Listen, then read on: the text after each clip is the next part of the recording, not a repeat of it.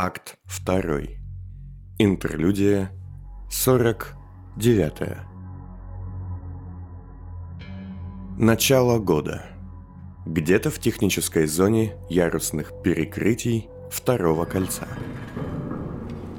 Невысокая широкоплечья девушка в темно-серой обтягивающей одежде, похожей на снаряжение верхолаза, бряцая серпами, закрепленными на предплечьях, спрыгнула в бесформенную и захламленную бетонную комнату через один из потолочных люков. Мантис, ты здесь? Спросила она, сняв дыхательную маску, похожую на морду многоглазого насекомого. Под маской оказалось очень миловидное, хоть и бледное лицо с любознательным и возбужденным взглядом. Да, Рахна, я тут. Иди сюда, дочка. Голос послышался откуда-то из темноты лабиринта из механизмов. Девушка скинула капюшон, на ходу поправляя светлорусые волосы с легким ржавым отливом, свисавшие подобно крылу только на одну сторону головы. У основания шеи девушки виднелись несколько длинных толстых серпарьих щетинок. Сюда это куда? Сопровождая каждый свой шаг механическим клацаньем, которое издавали искусственные ступни, в своем основании похожие на коготки жука, девушка быстро миновала завалы и вошла в ярко освещенную комнату поменьше. Что это? Спросила она, глядя на кучу свежераспечатанных коробок и их содержимое.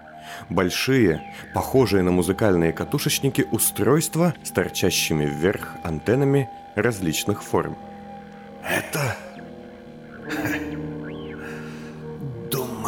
Еще и сами толком не решили. Тут написано «Вокс-станция», на этом «Волновой вещатель», а здесь «Флюктон». Мантис с самодовольным видом сидел на полу, скрестив ноги, держа в руках набор инструментов и кучу инструкций. Впрочем, самодовольным его лицо могли назвать только близко знающие его люди. Остальные были бы готовы биться об заклад, что Мантиса корчат от невыразимой боли. Те редкие моменты, когда он снимал свою маску, а происходило это чаще всего только в его личных владениях, Немногие общающиеся с ним люди могли видеть, как на самом деле странно выглядит его лицо. Левая половина его была лицом юноши лет 20 и не больше, а правая принадлежала глубокому, изуродованному морщинами старцу с отвисшей губой. В ноздри, идущие прямо в череп из-за отсутствия носа, уходили два тонких шланга, подключенные к небольшому устройству, закрепленному на плече. Думаю, если бы джипсы не загробастали себе все права на любую версию слова «транслятор», был бы здесь и транслятор. Непонятно. А что они делают? Позволяют тебе слышать людей, вещающих с вершины социальной лестницы. Ты что, сделала прическу, как у стаи? Ага, мне нравится его стиль. Арахна мотнула головой и непринужденно уселась у стены, глядя на Мантиса и постукивая ладонью по колену, словно выбивая ритм. Ты влюбилась. Наверное. Это ненадолго. Так что эти штукенции? Что-то типа Кустона? Нет, Арахна. Скорее, волновика. Но ты ведь и о них толком не знаешь. Наш брат не жалует эту дрянь. Проще говоря, это магия. Колдовство. Я видела колдовство, Мантис. Оно выглядит иначе. Мантис посмотрел на нее, усмехнулся и встал. Ничего ты не видела. Самое смешное, что эти штуки они придумали еще давно. И, возможно, несколько раз. В смысле? Знаешь, как было с акустонами? Лет сто назад, еще до. Опять эти истории из вечности. Я даже не верю, что такое время вообще было, Мантис. Арахне явно уже стало скучно, и она принялась подхватывать коробки своими металлическими ступнями, а затем ставить одну на другую. Акустонную систему изобрели древние, но не стали использовать публично. Потом ее заново открыли в одной из академий, но на патент наложили 15-летнее вето. А затем какой-то столичный дурачок из восьмого кольца, дальше тогда колец и вовсе не было, сам придумал и собрал такую штуку, установив целую сеть на своем заводе и складах. И твои истории из вечности всегда заканчиваются плохо. Его убили? Нет. Но заставили сказать, что он не изобретал это, а где-то стащил идею. Загнали в долги, а потом разорили. А потом? Он утопился в пыльном заливе. Ну, разумеется. Арахна хихикнула, дернула ногой, и башня из коробок развалилась. Так что ты делаешь? Я жду эфира. Они запустили свой голос столицы еще в первый же день Нового года. Но кто их слушал тогда? А сегодня они огласят ежегодные поправки в законы. Прогресс Арахна растет как мох сквозь бетон. Они могут давить его десятилетиями, запирая чертежи, механизмы под надежные замки. Но жажда жить все равно выйдет наружу. Родиться. Это нельзя убить. А, да, кстати, насчет этого. Там, в теплом сегменте... Что? Стая принес тело Клопа. Его убили. Кто? Ну, у него нет кистей рук, и он умер от падения. Капельки. Двинули. Они вместе вышли назад, в захламленную комнату. И по очереди, ловко, как и полагается серпарям, выбрались в помещение выше, а затем еще, а затем еще и еще. Привычных обычным людям туннелей в обиталище шорохов почти не было. Через минуту, отворив тяжелую дверь, они вошли в куда более чистое и холодное помещение с небольшим прямым проходом, уходящим в темноту. Печаль. Печаль. Мантис глядел на тело. Это был изуродованный и изломанный труп парня-серпаря с отрубленными кистями, слегка поеденный крысами. Он лежал на полу, обмотанный пластиковой тканью. Сначала они отрубали руки целиком. Один левую, а другая правую. И бросали вниз, с мостов или крыш. Но иногда жертва умирала до того, как достигала земли. Не кричала, не пыталась ухватиться, не доставляла им удовольствия. Теперь они научились. Рубят только кисти. Так они могут быть уверены, что несчастная или несчастный упадет еще живым. Мантис говорил долго, и Арахна успела заскучать. Что с ним делать? Отдать трубачам? Да. Отдайте. О, слышишь? Что это? Голос столицы прорезался. Ха! Двинули. Послушаем. А сейчас, дорогие жители столицы, впервые в истории нашего великого государства прямое вещание из ставки трибунала. Обращение леди-магистра Гелиции Аубвельс, также временно исполняющий обязанности голоса третьего... Не больно! Как мерзко пищит! Сейчас, постой. Включу другой от эстетехники. Может, будет получше. Ха! Голос третьего кольца.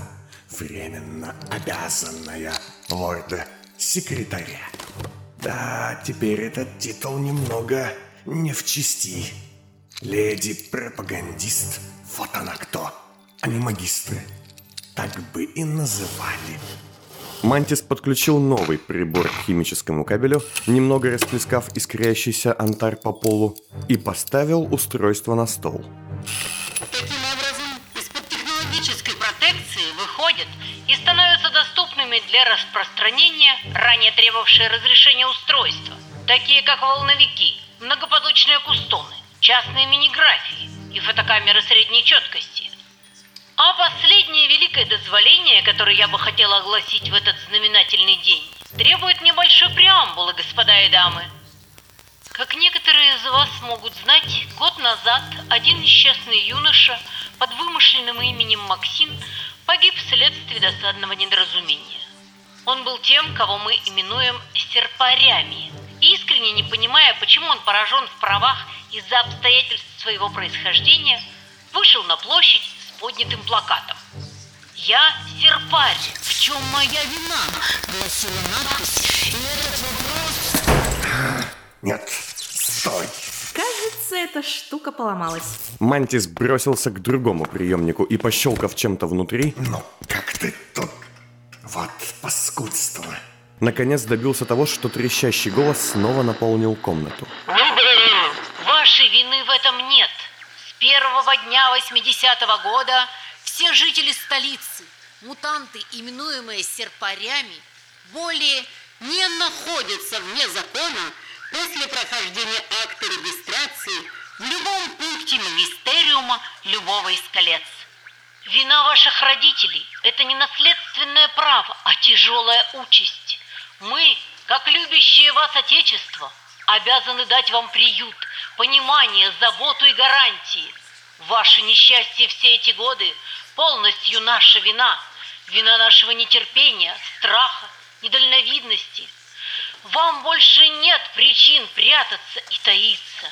Позволяя себе процитировать слова Несменного, сказанные памятным днем 80 лет назад, вы возвращаетесь в родные места, и мы ждем вас. Мантис зашипел, и вещатель разлетелся на куски от брошенного в него увесистого гаечного ключа. Арахна отскочила в сторону. Злобные, наглые суки. Что-то не так? Все не так. Теперь мы не вне закона. Разве это не хорошо? Нет, это плохо.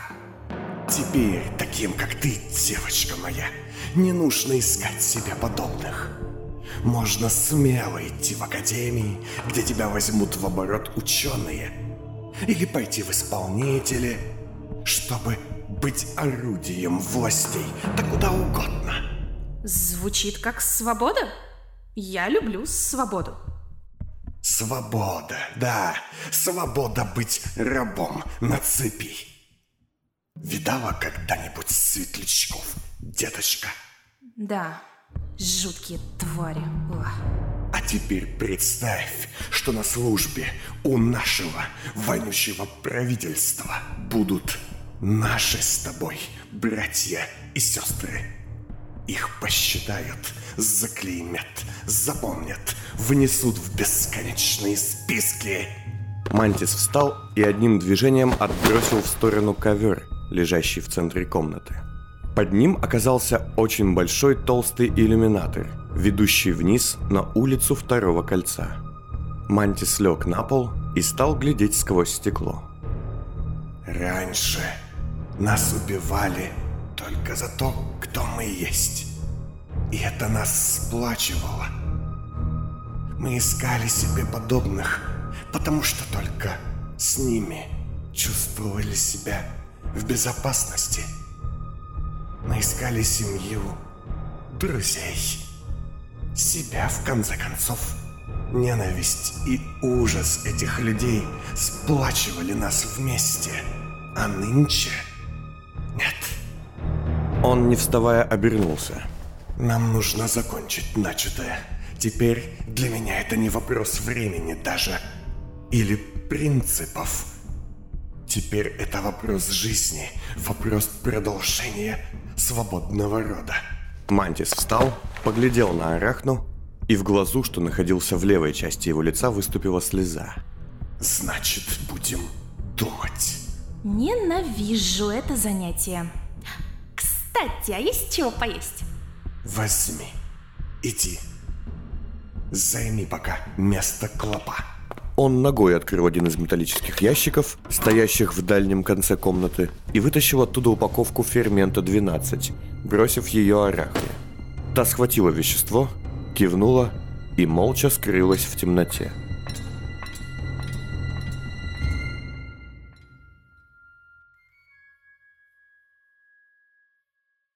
Настоящее время. Ты приносишь только плохие новости, Арахна. Вы все врете. Кто там? Мантис, стоя в дверях помещения, служившего для шорохов одновременно складом еды и моргом, глядел на стол, накрытый серой тканью. Арахна стояла позади. Это аницида. Локус сказал, что... что она умерла. Не справилась. Я почувствовал это. Мантис подошел и снял ткань, увидев под ней посиневшее тело девушки. На вид ей можно было бы дать от силы 15 лет, если бы не очень морщинистое лицо и ладони. Скорчившись и держась за живот, она глядела в стену выпученными глазами.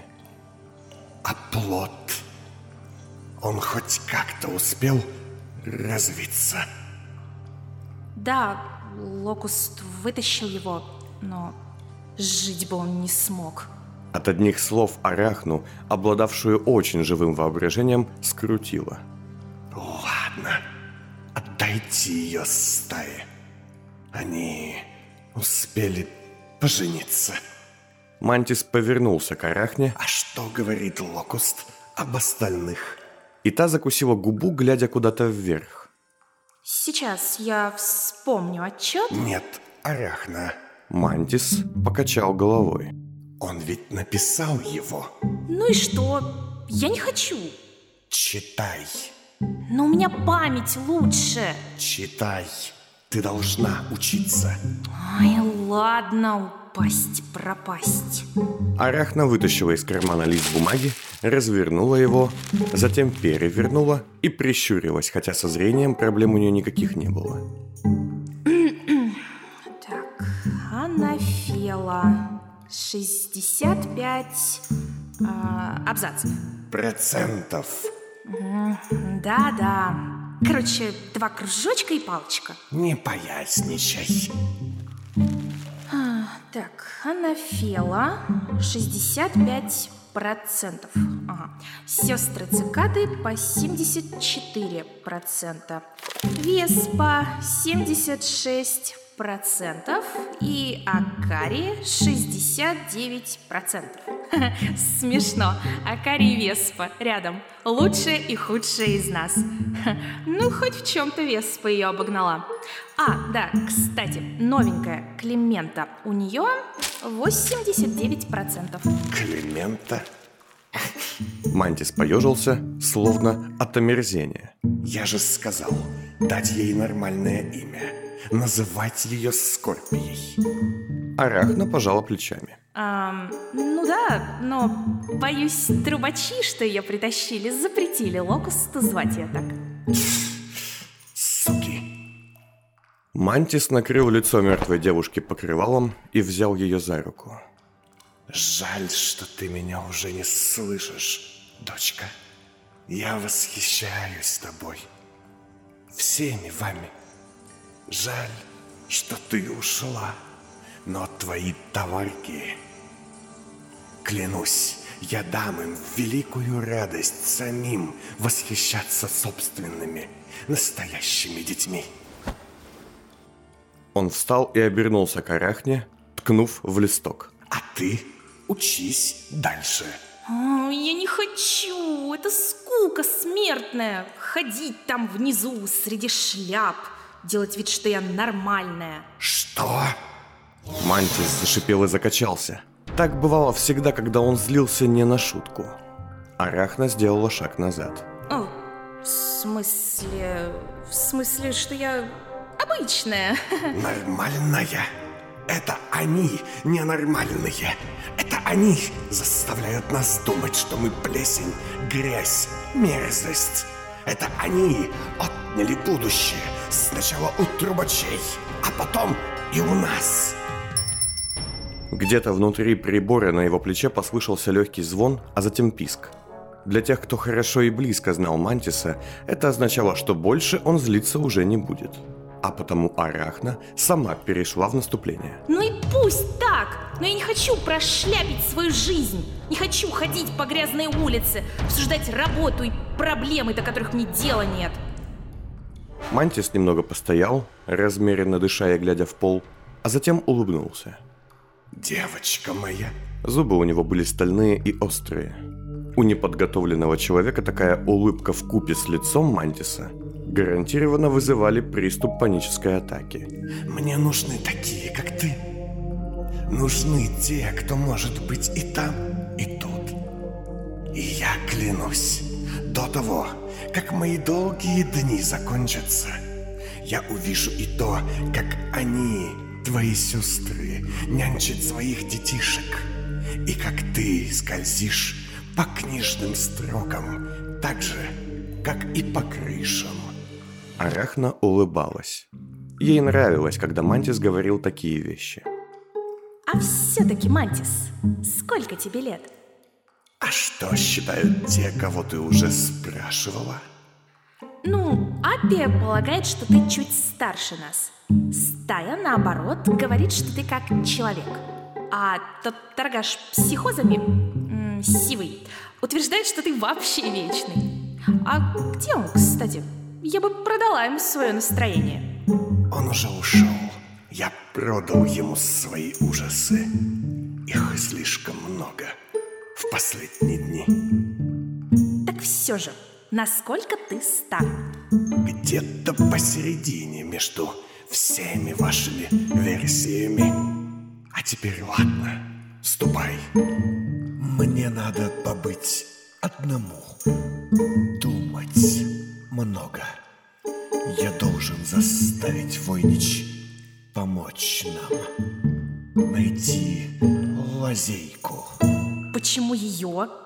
Потому что из всех известных мне людей только она знает секрет такого материнства. Она? Это холодная сука? Откуда? У нее был-то один ребенок, которого она держала в коме и который сдох тут на днях. Та абстракция от Патриса Мавелера. Знаешь, так себе мамаша. Дело не в ней. Когда-то, вечность назад, ее отец просил меня дать ему трубачей на много лет, чтобы они сторожили его семя. Он знал великое количество тайн о том, как делать жизнь такой, какая была ему нужна. И Камилла Войнич забрала их себе в наследство. Все равно, она же уперлась, как старая свая, и нос от нас воротит. Значит, будем думать. Иди.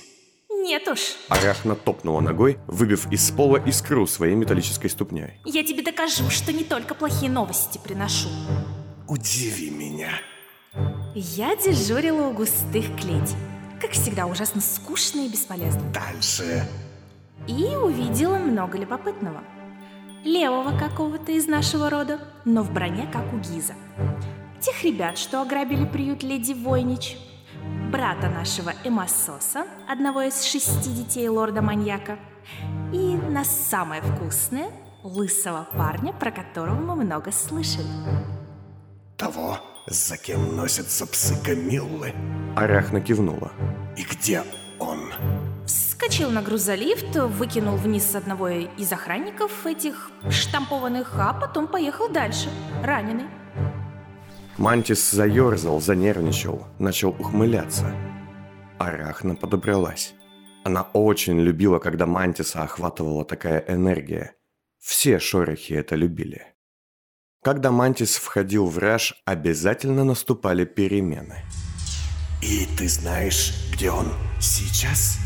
Арахна ехидно заулыбалась и, очень довольная собой, кивнула. О да, Мантис. Музей.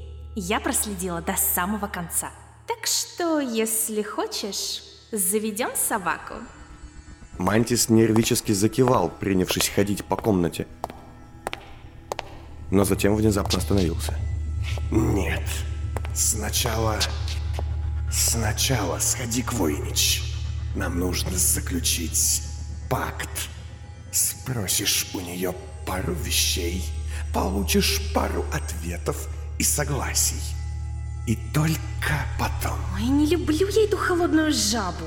Арахна скривилась. Если ты забыла, она сделала тебе лицо. Ага, но с каким лицом она это сделала? Мантис усмехнулся, а Арахна поникла и спросила с показной грустью.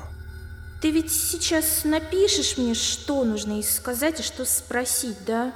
Нет, дочка, это слишком важно, чтобы писать. Запоминай. Он подошел к ней и медленно ввел иглу шприца с ферментом в шею, глядя девушке в глаза. В этот момент Арахна снова влюбилась в Мантиса. В несчетный уже раз.